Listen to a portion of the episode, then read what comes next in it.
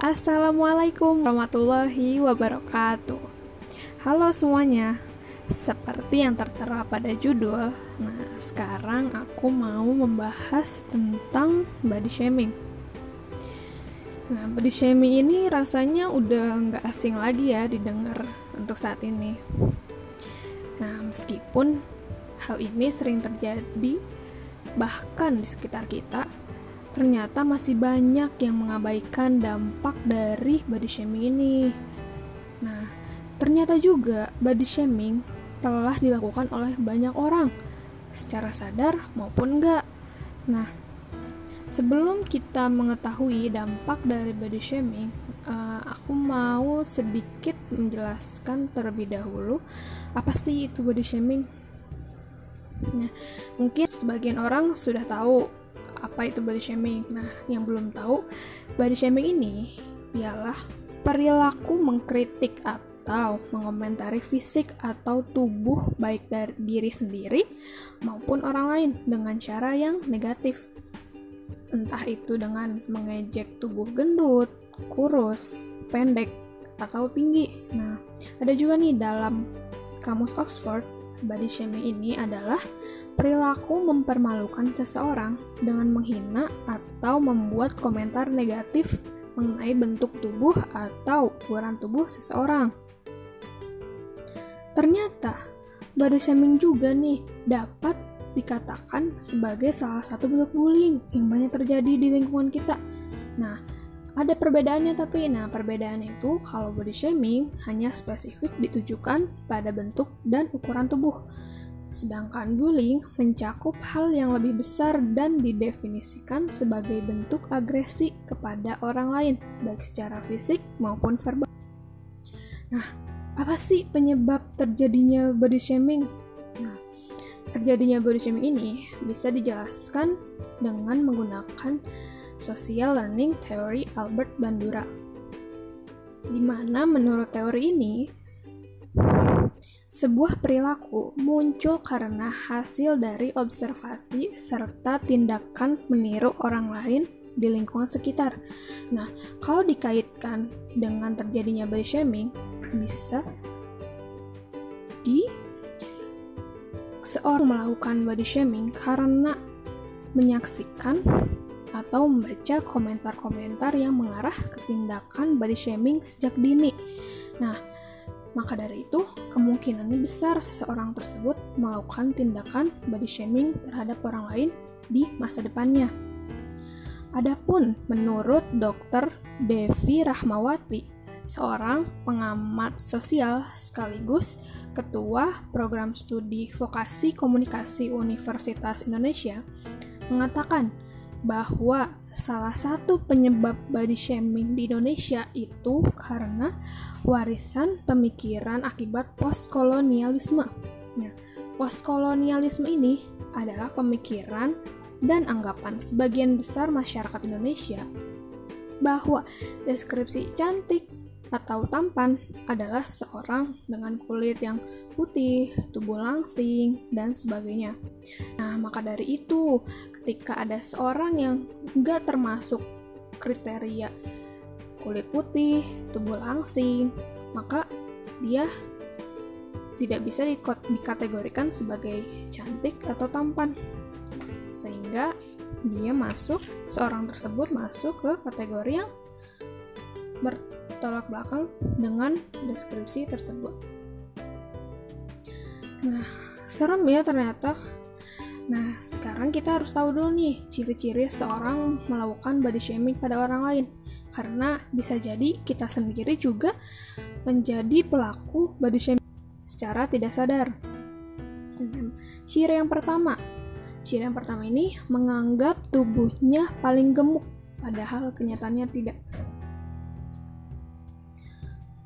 Secara tidak sadar, mungkin kita sering membanding-bandingkan tubuh sendiri dengan orang lain.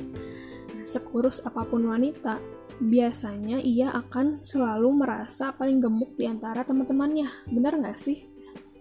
Kalau di sekitar aku sih kemungkinan besar kayak gitu ya. Tapi padahal kenyataannya nih tubuh bentuknya terbilang ideal. Nah, menurut psikoterapis, komentar ini bisa jadi membuat orang lain sakit hati. Nah, yang kedua, ciri yang kedua, senang membandingkan tubuh orang lain. Sebenarnya ini masih berkaitan dengan poin yang pertama. Nah, di poin ini lebih kepada menganggap tubuh sendiri paling ideal di antara teman-teman kita. Nah, ingat ya, ini bukan berarti baik karena rasa percaya diri kita sedang meningkat tapi justru tanda body shaming yang harus dihindari. Nah, secara tidak sadar, hal itu sedang membandingkan tubuh sendiri dengan orang lain yang bertubuh gemuk atau kurus daripada diri sendiri. Nah, nah gimana teman-teman nih? Eh, setelah penjelasan ciri-ciri yang sudah tadi hmm, aku jelaskan, sekarang kita ke poin dampak dari body shaming. Nah, Ternyata nih dampak dari body shaming ini, wah, gak main-main nih teman-teman.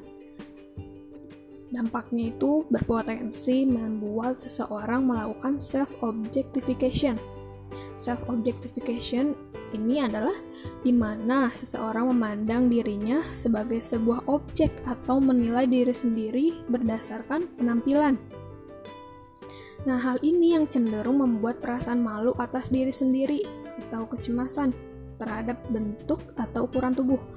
Nah, orang-orang yang tidak dapat menerima perlakuan body shaming akan cenderung merasa ada yang salah dalam dirinya atau merasa tidak kompeten untuk melakukan sesuatu karena rendahnya kepercayaan terhadap diri sendiri. Nah, biasanya pada perempuan, body shaming ini dampaknya sangat terlihat Perempuan yang cenderung memperhatikan penampilan fisiknya sering kali bukan karena keinginan dari dalam diri. Seseorang yang mendapatkan perlakuan body shaming bisa mengalami penurunan motivasi untuk melakukan suatu. Nah, dampak lainnya ini itu menurunnya aspek psikologis dalam diri seseorang, salah satunya terkait dengan kepercayaan diri. Akibatnya, ia akan merasa tidak berharga yang selanjutnya jika hal itu terus berlangsung terjadi terus-menerus, berujung pada perasaan putus asa.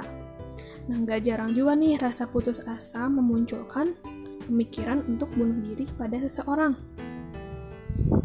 Nah, kita perlu sangat untuk menghindari body shaming ini tentunya. Nah, ada nih hal-hal apa aja sih yang bisa kita lakukan untuk menghindari perilaku body shaming? Yang pertama, self love. Nah, dengan kita mencintai diri sendiri, kita akan lebih mengembangkan potensi yang kita miliki dan lebih bersyukur terhadap apa yang telah diberikan kepada kita. Nah, yang ini tuh akan menimbulkan kepercayaan terhadap diri sendiri sehingga dia akan lebih percaya diri dalam melakukan sesuatu. Nah, yang kedua, dengan menjadikan komentar yang masuk sebagai motivasi dan introspeksi diri. Nah, meskipun banyak komentar yang masuk, anggap itu sebagai motivasi atau untuk introspeksi diri. Namun, jika ada komentar-komentar yang negatif atau yang menjurus ke body shaming, tentunya itu harus diabaikan. Saya juga memiliki pilihan, punya pilihan untuk menyeleksi mana yang harus kita terima mana yang harus kita abaikan komentarnya. Nah, gimana nih teman-teman? Sebenarnya sih masih banyak banget penjelasan tentang body shaming ini. Bisa kita bisa mulai dengan mencari-cari informasi tentang body shaming uh, dari internet atau dari sharing-sharing dengan teman-teman karena itu sangat mempengaruhi terhadap psikologis kita. Nah, semoga kita tidak menjadi pelaku dan atau korban body shaming ini. Semoga kita selalu diberi kesehatan. Nah, mungkin cukup sekian pembahasan kali ini. Terima kasih sudah mendengarkan. Assalamualaikum warahmatullahi wabarakatuh.